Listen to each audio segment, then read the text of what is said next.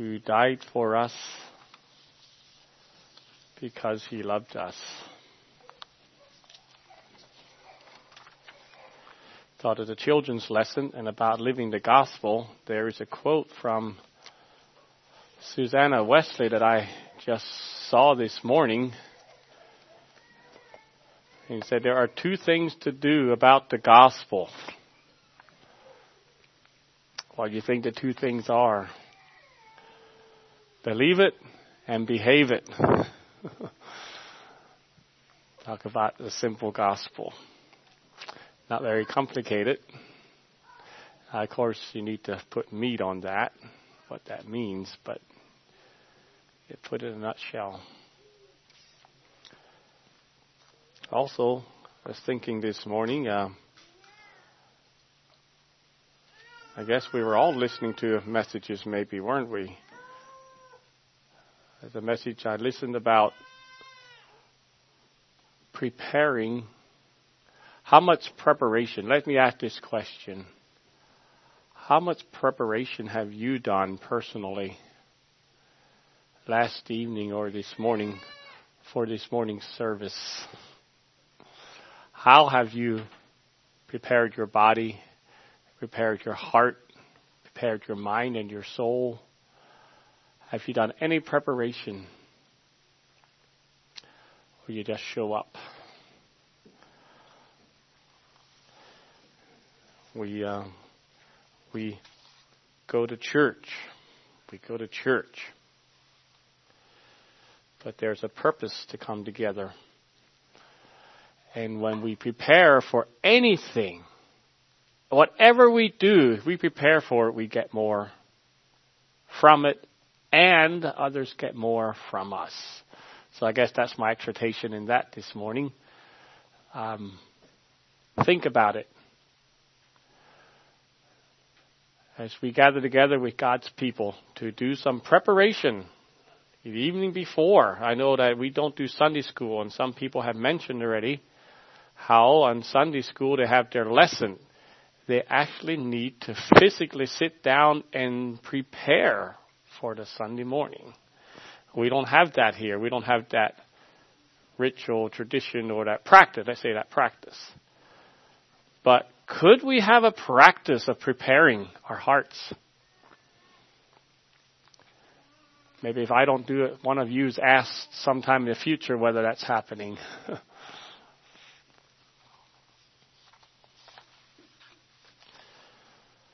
the old preachers used to say that the purpose of preaching is to inform your mind, is to warm your heart, is to stir your soul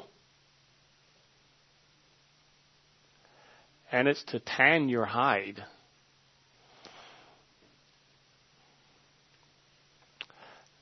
You know, we like, we're, we're all good at certain aspects of that, probably. I'm probably one that's a little better on informing your mind. Myron probably is better at stirring the soul. I'm trying to think who here is warming the heart. I didn't come up with a specific person, but then I was wondering who among us is to tan the hide. But a good message will have all of those in there.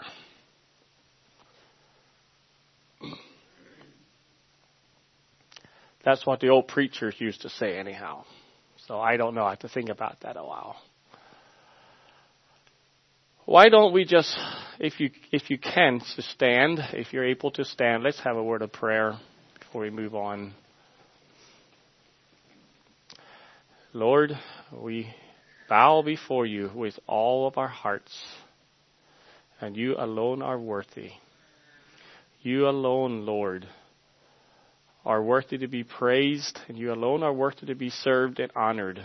Lord, we, we want to be out of the way. We do not want to be in our own strength. We, we truly do want to rely on your strength, like we've heard this morning. So I pray, Lord, come amongst us. Lord, may you be the one who informs our mind and, and warms our hearts and stirs our soul and tans are high, Lord. May you be the one who does that this morning, Lord. May you be the one that meets the needs of our heart where we are at. And may you be honored and glorified and may your kingdom increase. We pray in Jesus' name. Amen. May be seated.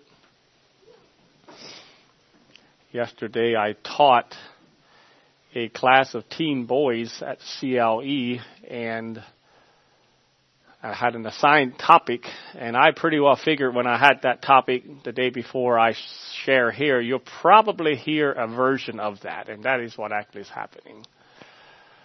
So, um, I will teach you an adapted version of what I taught yesterday. Also, in September brothers meeting, we had a discussion on YouTube and uh, and its impact on us as God's people. And after that discussion, I realized there probably should be some direction or some encouragement given publicly on that globally impacting phenomenon, uh, but more than just YouTube, but generally the um, electronic, the whole the whole topic of a digital world that's coming. And and what actually happened is this topic that I had yesterday dovetails quite well with that. So I'll sort of combine the two. But this is what I was given to teach to the boys yesterday. You are what you eat, what you learn, and what you think about is making you into the person that you are becoming. Today you are this person, but you are becoming someone else. Are you discerning in your diet of learning? Is your learning increasing your capacity to serve. Learn how to control your appetite to develop into the man God wants you to be. You are what you eat. Now, I love to learn, and uh, was already mentioned about that message. I think Dave mentioned about Anthony Hurst had a had a 30 minute message yesterday that was he spoke my language. He's created to learn. Adam was created to learn. Adam didn't know everything. Adam had the joy of discovery. And um, he talked about our three pound brain that you can take the whole entire phone system of the entire world and it gets compacted in three pounds. That's what God did.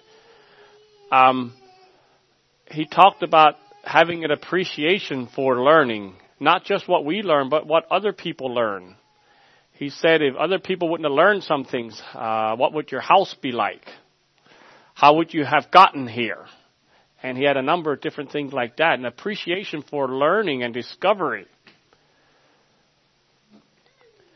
And he had, what was mentioned already, uh, if a, a six-year-old has a very small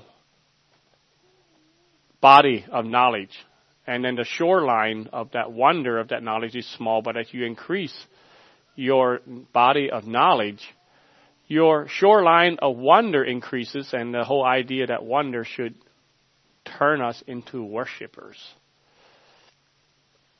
Anthony spoke my language. There was a there is a school actually near Reading That's a, it's a it's a long long front in the school, and in the one corner it says in three letters. I mean three words. It says, "Live to learn," and on the other corner it says, "Learn to live." That again encapsulates just a tremendous amount. Sure, you want to live to learn. But you learn and you don't learn to live. What is that? So, you are what you eat. Now, I'm looking here. I don't see anybody with egg on their cheeks. So, I don't know what you had for breakfast this morning. I really don't. If you are what you eat, I still don't know what you're eating. But you all look normal. I can't see any dirty faces. Jam, even little children, they got washed. Neither can I tell by looking at you what your diet of learning is. I can't tell that. Now, if someone has a very unhealthy diet, it you can, it can actually show up, okay? And if someone has an extremely unhealthy diet of learning, you can actually get indications of that as well. But in general, you can't. Not, not, not on the surface. But what you, your diet of learning is causing you to become the kind of person that you will be in the future. And for boys, this is, this was easy because, uh, uh, adults, it was mentioned at last brothers meeting, I think Leonard said it, uh, ordain, ordaining a person below 30 is generally, generally 30 is sometimes viewed as, um, wait till a person is 30 before you ordain them as an elder. Now, one of the reasons given is that in the younger years, into the 20s, a person is still developing their ideas and their concepts and their uh, what they believe is really so. And by 30, most of that is settled. It's not completely true, but largely true. So for us adults, we are still becoming, but it's less so than younger ones. Younger ones in their formative years are extremely susceptible to diet of learning. So I asked the boys, well, how many of you are boys? Uh, they all raised their hand. We had that screen pretty tightly. And I asked them, well, how many of you are ordained as a church leader?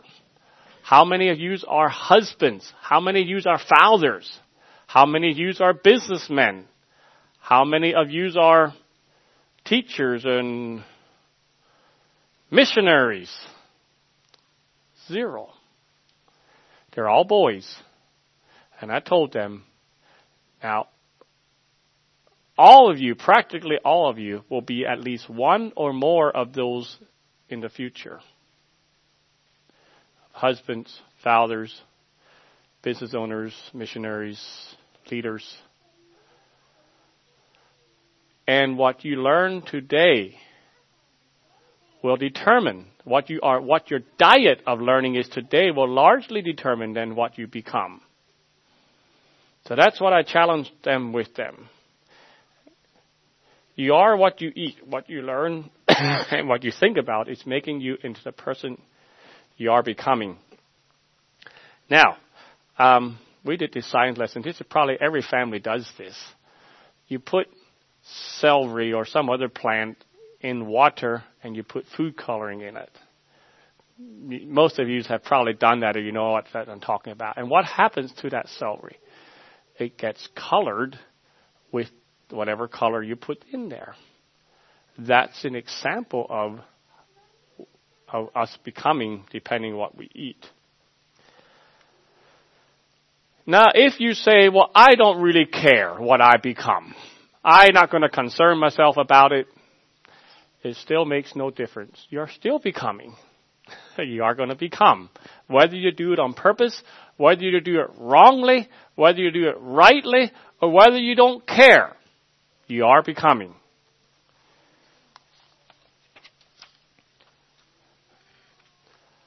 So, what you learn about and what you think. Oh, let, let me just use one other example yet.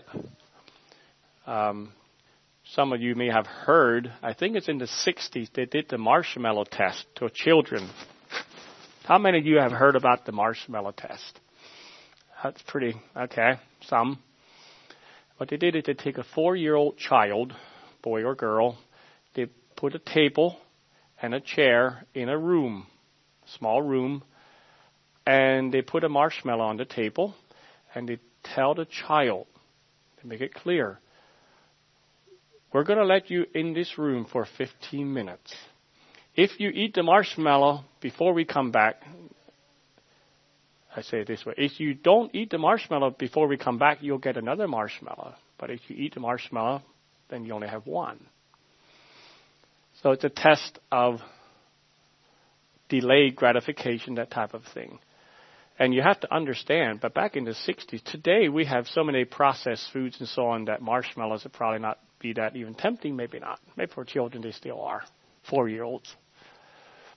But back then, marshmallows were really something special. So some of the children ate it and some didn't. And then they did follow up.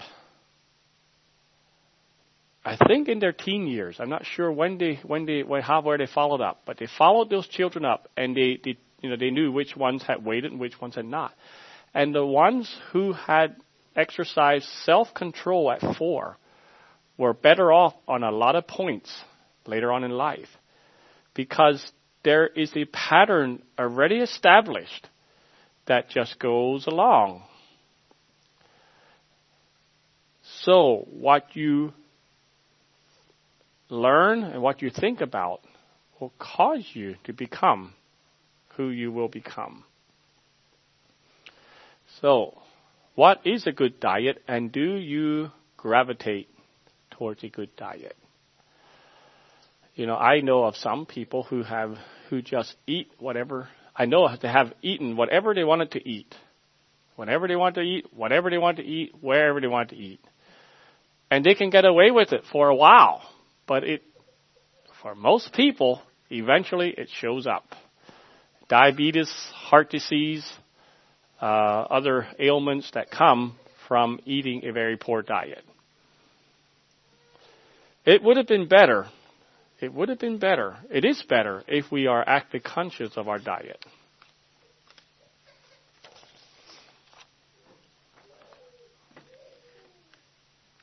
Oh, if this works or not. How many of you are familiar with that there pyramid? That's called a food pyramid. Uh, they don't use that one anymore. Uh, that one has fallen out of favor for various reasons. Excuse me. But what it what it's meant to do is it it gives you emphasis which are the best foods, and also gives you an idea of a balance. What is a good balance of food? So it was it was a visual. It was a visual that was put on cereal and other well cereal because this one promotes a lot of carbs on the bottom, which is actually one of the reasons it has fallen out of favor is the high emphasis on carbohydrates, which they found out later on that carbs actually causes fat, obesity, let's say it that way, even more than what fat does, at least in, in, in the proper, in the wrong proportions. So that was a visual. So I thought I would take that and I would make my own visual on a diet of learning.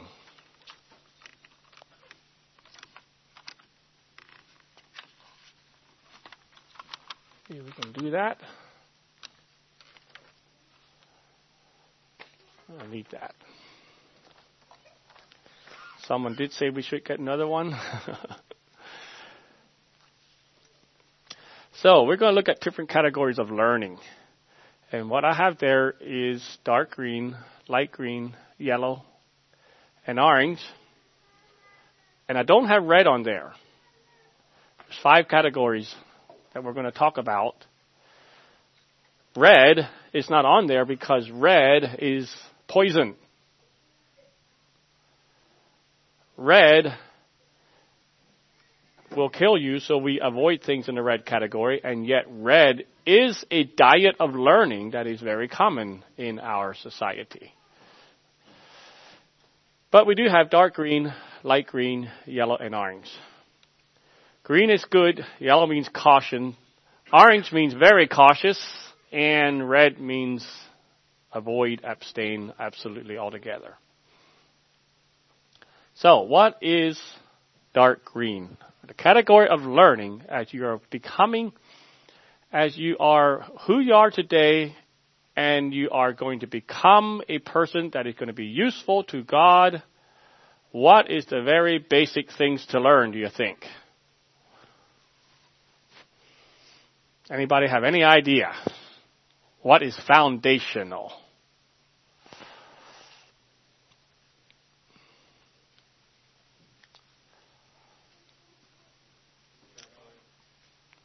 Heard God. Is that right?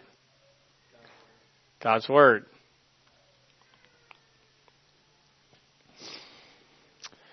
Yeah, let's turn to, you can turn to Deuteronomy chapter 6.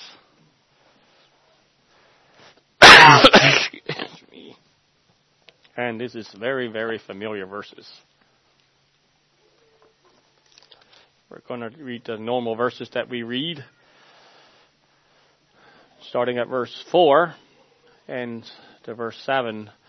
Hear, O Israel, the Lord our God is one Lord, and thou shalt love the Lord thy God with all thine heart, and with all thy soul, and with all thy might. And these words which I command thee this day shall be in thine heart, and thou shalt teach them diligently unto thy children, and shalt talk of them when thou sittest in thine house, and when thou walkest by the way, and when thou liest down, and when thou risest up. This is dark green. God wanted children to grow up in homes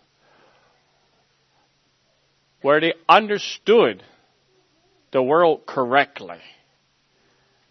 There is one God. He's the creator God.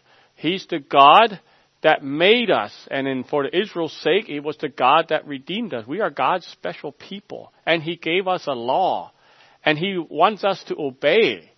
And we're to have His words in our heart and on all those things.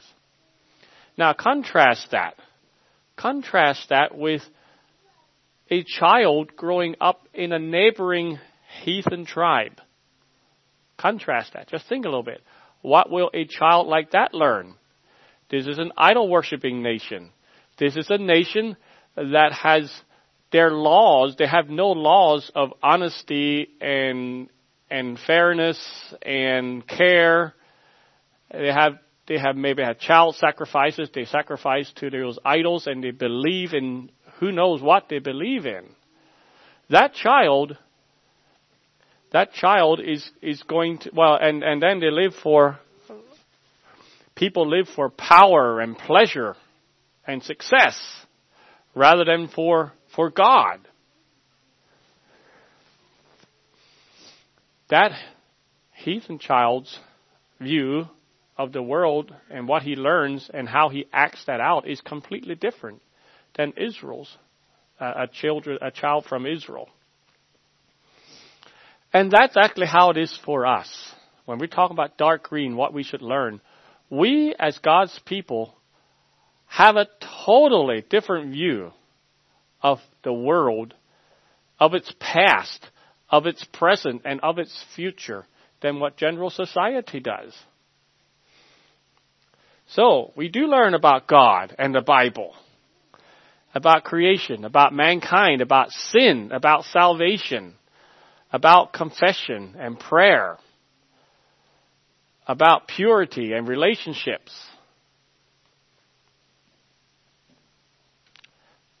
So that's dark green, essential. Also, in this area, and I say we're learning, and of course, learning is to live in it, in it. We also learn godly character, honesty, compassion for others, obedience to parents or other authorities, speaking kindly. And then disciplines, like getting up in time. That shouldn't be a problem here. We all do that, right? Accepting work responsibility. Sitting still during class. And, if I may say it, this is real for all of us, and we're all different places. Disciplines, like staying awake at church. That's a discipline. It really is. And we realize that we're at different places, but it is a discipline. Self denial, self control, and self restraint. And in the areas of your tongue, your thoughts, your temper, your taste buds, and your treasure. All those things, what you learn, how you learn it, how you put it in practice. All those things you must learn well to become the God, the man God wants you to be. And it's not optional. Then we have light green. What do you think is light green? I won't ask that question. Let's see. If, if dark green is about God, it's about salvation, it's about accepting God's word in its totality and having a, a, worldview and developing those disciplines and that kind of thing. Light green is, is built on top of that. Here's where Anthony was talking about yesterday, about learning about the world. He's learning, your schooling is light green.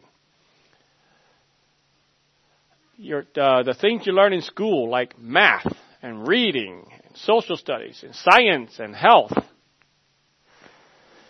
your education that's built on top of dark green and then also I put another one in in uh, light green, and that is work. Now, it, whether you you are uh, working in the home and you have home economics or other other things of that nature or other things, or whether you actually have an occupation to uh, earn the bread. Um, here is where you learn to become skilled and useful in the world. The world needs um, competent and able laborers and managers. So when God said to Adam to go and cultivate the world and subdue it and take dominion over it, he had in mind that kind of thing. Now what, what we do varies greatly. But we all need to do something and we have the gifting like we heard this morning. Some of that goes into that.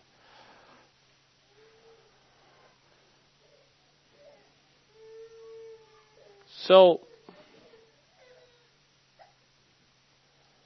I like to mention that light green is very important, but it is secondary to dark green. And the reason is, one of the reasons is, if light green is schooling, what if you are illiterate and you can't read? You can still be a complete, full-fledged child of God and not be able to read. What if you're completely incapacitated and you can't work? You can still be a child of God even if you don't work. And so, light green is uh, built on top. And then I thought of another one, and I, I actually I didn't do that, but I was going to make another pyramid, and I took the light, took the dark green off, and have light green at the bottom, and then red at the top, but eliminate dark green. Now you have the picture of general society. They put value on education and work and being successful, but not based on God. And then you go up the ladder and they go into the red without that much issue because they have no concept of God. So dark green is the essential. Light green is very uh, is important, but it's built on top of the dark green. But in light green, there are dangers in this area of diet in light green, we will begin to be exposed to other views and other perspectives, and there needs to be discernment in this area. We'll talk more about that later. Okay, yellow. Yellow represents learning in another area. now, yellow represents caution or danger. What are some things you need to learn that will help you to prepare to be the man of God that God wants you to be, and yet there's areas of danger in it, including some risk and danger? Well, let me give you an illustration. Let's imagine you live in a house in town and there's a sidewalk out front of your house. You live in a row of houses, and there's a sidewalk. And as a child, you're told by your parents that you can go out on the sidewalk, but don't go on the street. The street is dangerous. So you can go on the sidewalk, you can drive your little pedal thing, and you can draw your hopscotch, and you can play on the sidewalk. Stay off the street. Now the sidewalk, there's a little bit of danger there. I mean, a stranger might come along and and offer you candy and try to get you to go somewhere, and you have to be taught about that. But pretty well, you're safe on the sidewalk. Well, the sidewalk is like the light green. There's some danger there, but you're okay. Generally. Well, as a child gets older, you begin to realize that the street isn't inherently evil. The street is actually a necessary part of life. But you need to be properly prepared and mature and discerning before you go into the street. If you go into the street at the wrong time, at the wrong place at the wrong time, it will change your life, but not in a good way. So, a child is told, stay off the street. But as you get older, you need to go on the street and you need to navigate it. But you need to do it with proper discernment, proper caution. So, what In other words, you can't actually completely stay in your in the sidewalk in front of your house all your life. That's not what God has in mind for you. God has in mind that we go into the world. We're in the world, but we're not of the world. That's the discernment there. So yellow means there are many useful things, even necessary things to learn and experience but you need to have a high sense of discernment to navigate the world. And so what is yellow education in our lives? And we could go many, many areas. And I, I just thought, well, I just gonna, some things that's gone through our home. Uh, you can start with some mild things that have game news. I mean, that's pretty safe and yet it's, you know, then you have our neighbors used to give us the National Geographic. Now, that um, that was filtered before it came to us. But there's lots of good things to learn in there, and yet it also comes from a perspective that's totally wrong. Uh, if you get into schooling and you get into the literature classics, well, you have all kinds of mixture there. What if you go to a museum? A museum is the world, very educational good thing to learn, but all kinds of things there. And then you go on online and YouTube and you get into a real mixture. There's so much in the world that has both good and danger so closely intertwined, just like a street, just like a street. But to become an adult that can navigate the world, you need to learn how to become a self governing, discerning individual. And you need to do that to mature. I was over uh, at Living Hope two weeks ago, and uh, the next day that one of the ministers was going out to Wisconsin to a trade show because he developed a piece of equipment and he needs to go out and he needs to show it. The trade show is the world. Curriculum fairs, other conferences. People come and talk to you. You go and talk to people. People have their ideas. We're in the street. We need to know who to talk to. And we need to know who to avoid. we need to do that, both of them. I was talking to boys, so maybe this is more to boys, but I don't think it is. You need to study God's Word. You need to study religious history and theology. You need to know. Um, I remember the first time I heard about the higher critics there in the 1800s in Germany and what they were doing to the Bible. You need to know what people believe, the rationalists and the deists and the atheists and the evolutionists. Because you're going to encounter them. You need to know why we reject the modern easy believism as well as what is called the social gospel. And God and country Christianity. so, how are we going to? Now, there's there's two ways to do that. I, I'm somewhat sympathetic to the thought that comes, well, you don't have to know all the counterfeit money that's out there. All you do is study the right one, and then you will know it. And I understand that. But the world is a little more complex between one money that's good and one that's not. That's two things. The world is more complex and complicated than that. So it's not quite fair to say it that way. Okay? Because there are so many variations in sage and so many complexities that that's a little too simplistic. Even though there's a certain amount of truth in that, it's a little too simplistic.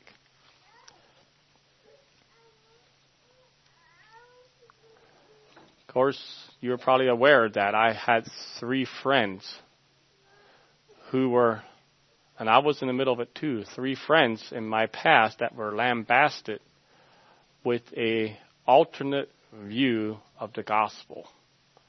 And they fell for it. They fell for it completely and embraced it. And I don't think I have to say anything more about that, but they were not prepared. They were not prepared to counteract that. Now, but the, here's the thing statistics tell us that some people in the street will get run over. And I told those boys, those 21 boys yesterday, statistically, some of you are going to get run over on the street, and I don't know who you are. Said it's very, you should go on the street with the wisdom of other people with you, your parents and others. But you need to go onto the street to become an equipped husband and a father and a teacher and a leader. You must venture beyond the sidewalk. You must go on the street. You must go into the world to to uh, to navigate all those things. And and now that actually you can take that statement way wrong. I hope you don't take it the way uh, it could be taken. Now, one uh, balancing word here. You ever been behind a driver that was very cautious? And you're driving behind it and just going slow. Maybe it's an elderly person or it's a young person or whoever. And they come to a stop sign on a busy road and they want to make a left turn. You all pretty well know what I'm talking about. And you're waiting. And then there's a gap in the traffic, but they don't take it because they're cautious. And so you wait. And you wait. And you wait and finally they go. Then you can also be some other people who are exactly the opposite. I mean, just a little gap, they're out, they're gone. Now, which one gets done the most? Well, we say, well, the one who goes quickly. But there's a happy medium. The one who's very cautious doesn't get much done. Now, maybe they're safe, but they don't get much done for God. But the one who is not, who throws caution to the wind, likely at some point will have a casualty. And the thing about casualties is it affects more than the person. And in this case, if you are a father and you are a casualty, it'll affect your family. If you are a church leader and you're a casualty, it'll affect that and, and on and on it goes. So you, there's a medium. There's a, a place of proper caution, but there's also a place of proper risk. And there's a balance. A healthy, holy medium. So that's yellow. Orange. What do you think orange is? Of course, this is somewhat arbitrary because I am just thinking of different ways. Orange is specialized learning. Now, if yellow is going into the street and navigating the street, orange is like working at an airport and driving equipment around on the runways. you don't go in there unless you have clearances. And you will have special training. And once you have the clearances and you have a training and you have a reason to be there and do what you're doing and you have orders to follow, then you're doing it. So orange is what I call the highly specialized training that you don't, most of us don't go unless we have a reason for it. And some of those could be in the area of health care, could be in the area of counseling, could be in the area of maybe legal matters. that Some people have a calling to go into. And the reason, the reason uh, most of us shouldn't go there because these are areas that there's there's specialized dangers in there. Let's say it that way. That if you don't need to expose yourself to that, you shouldn't. But if you have a calling, you have a purpose, and you do the proper, the proper, um, you have the proper clearances and the proper purposes and all that, then there's a place to go into that. But if you don't have a reason, you're better off without it. Then what is red? Well, red, like I said, is poison. I'm going to read a verse in 1 Corinthians chapter 14, verse 20. Brethren, be not children in understanding. Now that's actually what we were talking about. Don't be children in your understanding. Do understand things. Howbeit in malice be ye children. But in understanding be ye men. Now that actually encapsulates the whole message pretty well. Howbeit in malice be ye children. Malice means evil or badness. It's and being a child means being innocent. There are some things you actually don't even want to know what's there. That's the idea. Of course, we we we um, a, a child a child is innocent. You, you you know how it is. You can say things. Parents can say things to each other, and they can and each other knows exactly what talking about. And the child it goes right over their head. They have no idea what's being said. You all adults adults know what that's like. They're innocent. Well, that's what we, as God's people and as children growing up, should be innocent.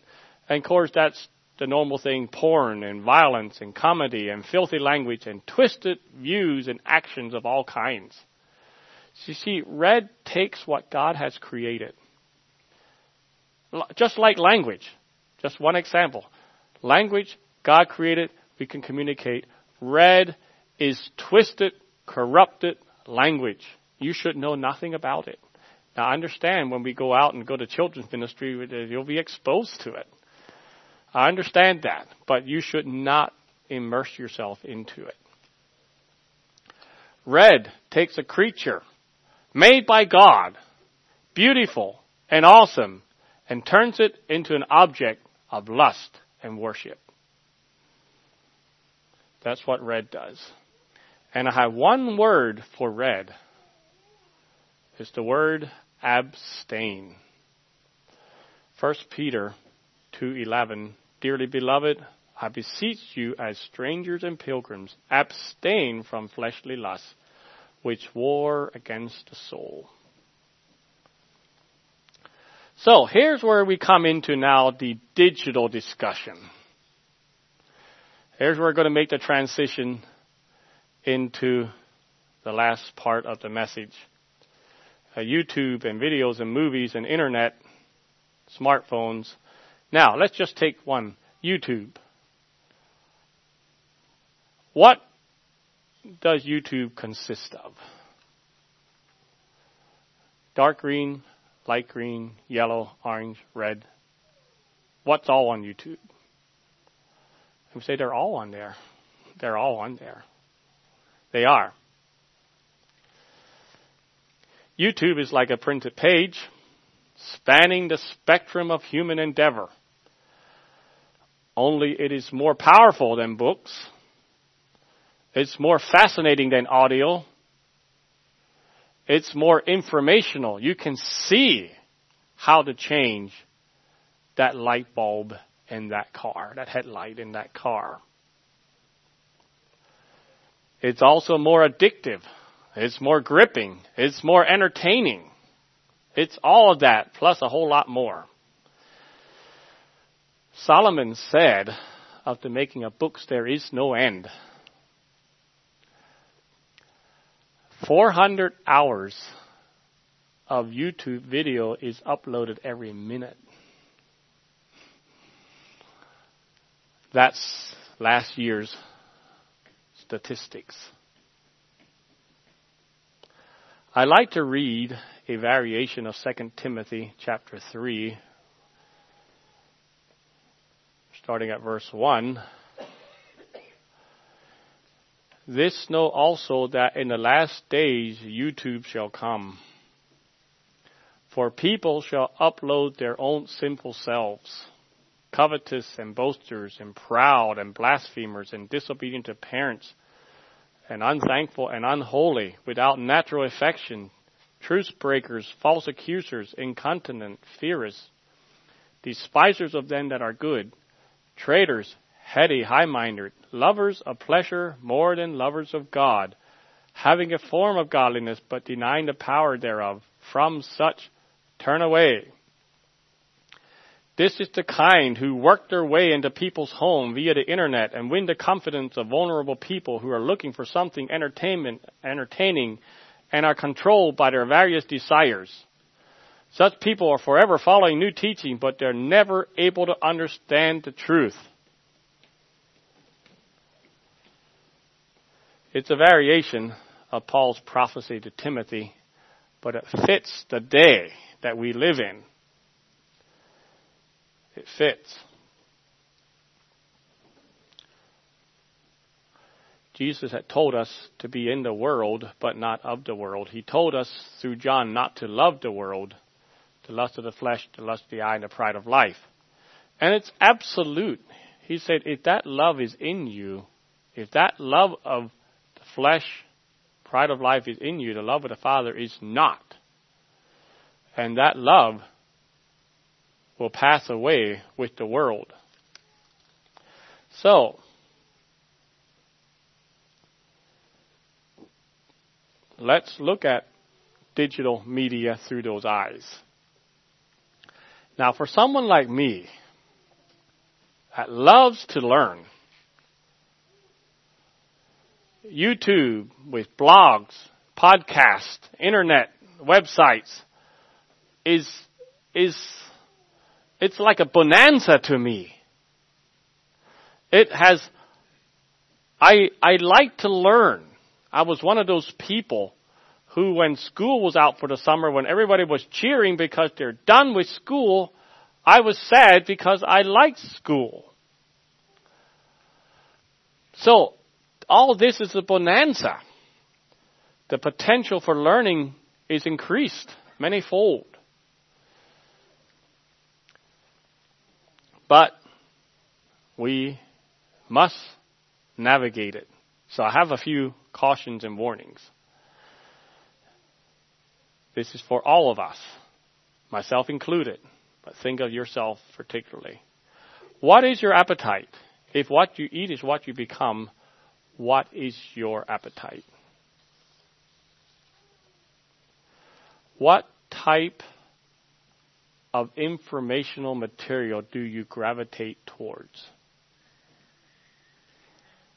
Only you can fully answer that question. I have a friend who is enthralled with end time events, the end of the world, and Israel, and the mark of the beast, and the rapture, and and all the world events that are coming together.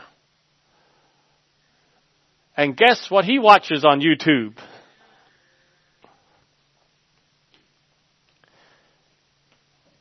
What is your appetite? What do you gravitate towards?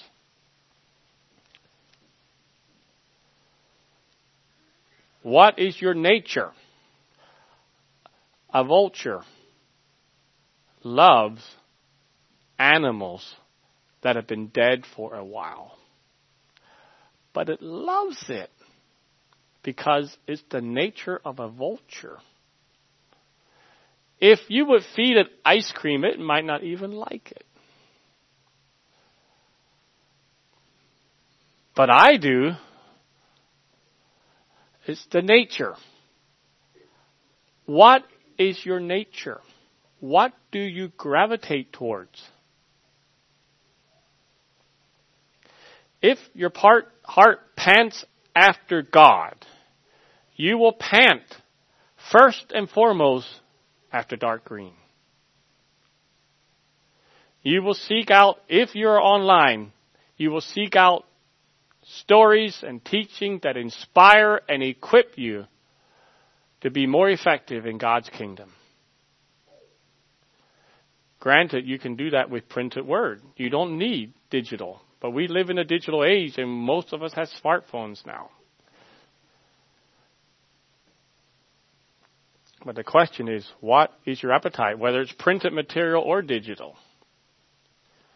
And then you can go after light green. You can have a vast instructional materials on how to do almost anything, any subject, any song, any person, any belief system. And this is a benefit if it's done in moderation. Our island of knowledge can grow and it gives us more potential to wonder and to worship. It has that potential. But the opposite is true as well. Our screens are potentially addictive. They can diminish face to face interaction. Instead of people talking to each other in a family, they're just in their various corners. It can weaken communities and it has the real potential to be very destructive. Now, I like to read. I guess you could call this is the light green stuff. I like to read something that I found. Just came in my email this past week. It says our weaknesses are exploited by our smartphones. I'm going to read a little article here. You can please listen in. It's by a man, Tristan Harris, is an expert on how te- technology hijacks our psychological vulnerabilities. He spent three years with Google before funding Time Well Spent, a nonprofit initiative that, among other things, aimed to catalyze a change among technology companies through policy recommendation to protect minds from nefarious manipulation. Hope you can follow all those big words. But he spent three years with Google, and then he formed a company, Time Well Spent, which because we are being manipulated to spend our time unwisely. Following is an excerpt from this article. He said, We live in an attention economy. That means every app and website is trying to get you to come back and spend more time. Companies literally have teams of people called growth hackers whose job is to invent new reasons, notifications, and new persuasive tactics to bring you back. That manipulation, psychological. Where does this technology exploit our mind's weakness? and this is the man talking, he said, I learned to think this way when I was a magician. Now think like a magician. Right now I'm going to ask you to think like a magician. Magicians start by looking for blind spots, edges, vulnerabilities, and limits of people's perceptions so that they can influence what people would do without them even realizing it. So I, I do not know how people can get rabbits out of empty hats and stuff. It, it's done with some kind of manipulation of perspective, per, perception.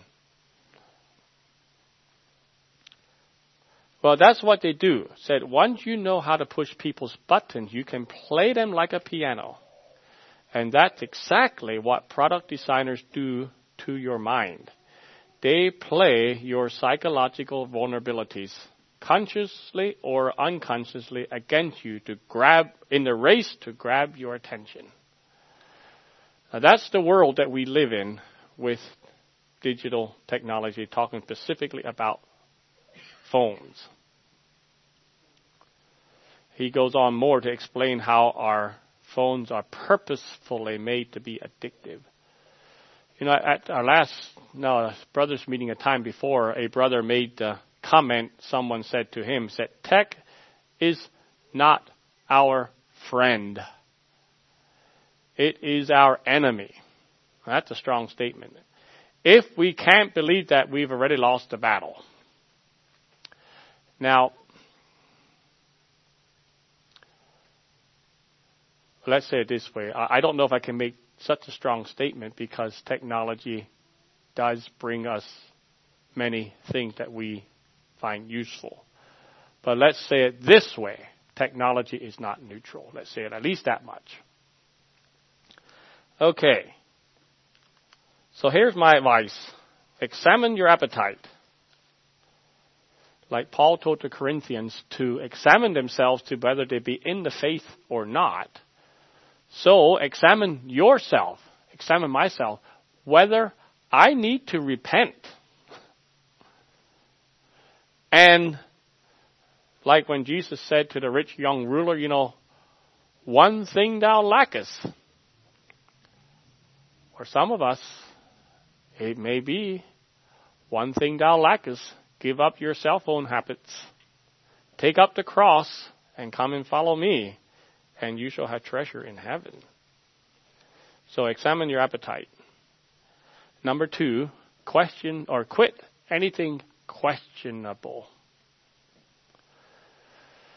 This is the area of music,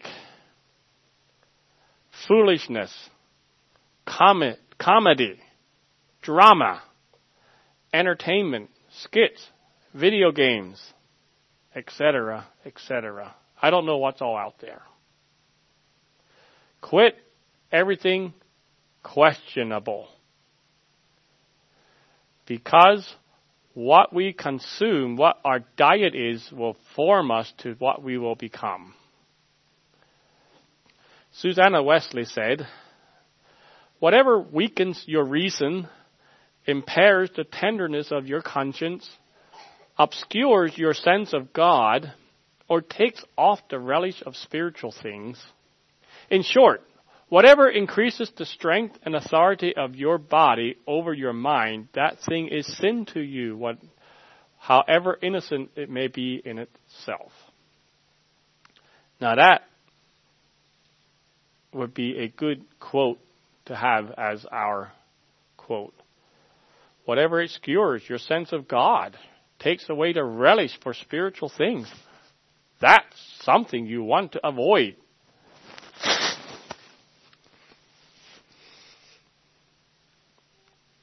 Then number three, use your tech as an accessory, as a tool, and not a centerpiece. Jesus told us very, very clearly. Actually, it was Paul said it the words, he was talking the words of Jesus, but he says, redeem the time. We live in evil days. Redeeming the time means make best use of your time. And technology is supposed to save us time ends up costing us time. It does.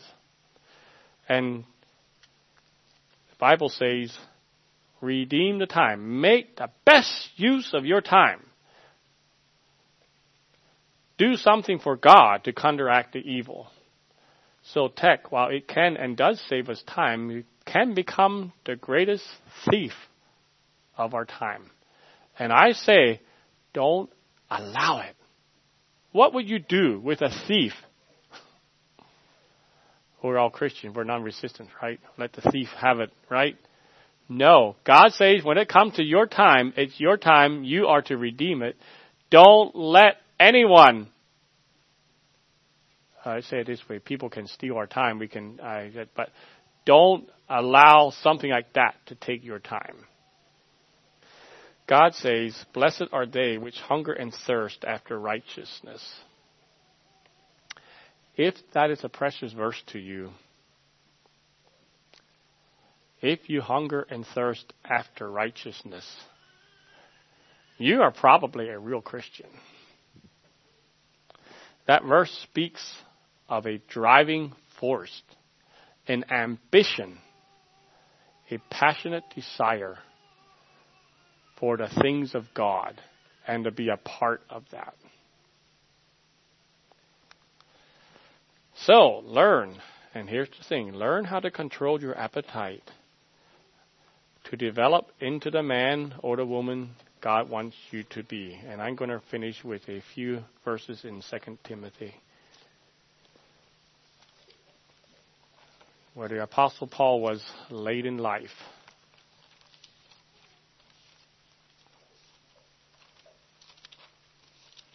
Second Timothy chapter four. If Paul would have had technology that we have today, he could have probably still said these words. And I want us, in the world we live in, to be able to say these words at the end of our life. Paul said, I, in verse 7 of chapter 4, I have fought a good fight. I have finished my course. I have kept the faith. Henceforth there is laid up for me a crown of righteousness, which the Lord, the righteous judge, shall give me at that day, and not to me only, but unto all them also that love his appearing. And that is us. If we love his appearing and are not stuck on our gadgets and those things. So may God bless you. We are what we eat.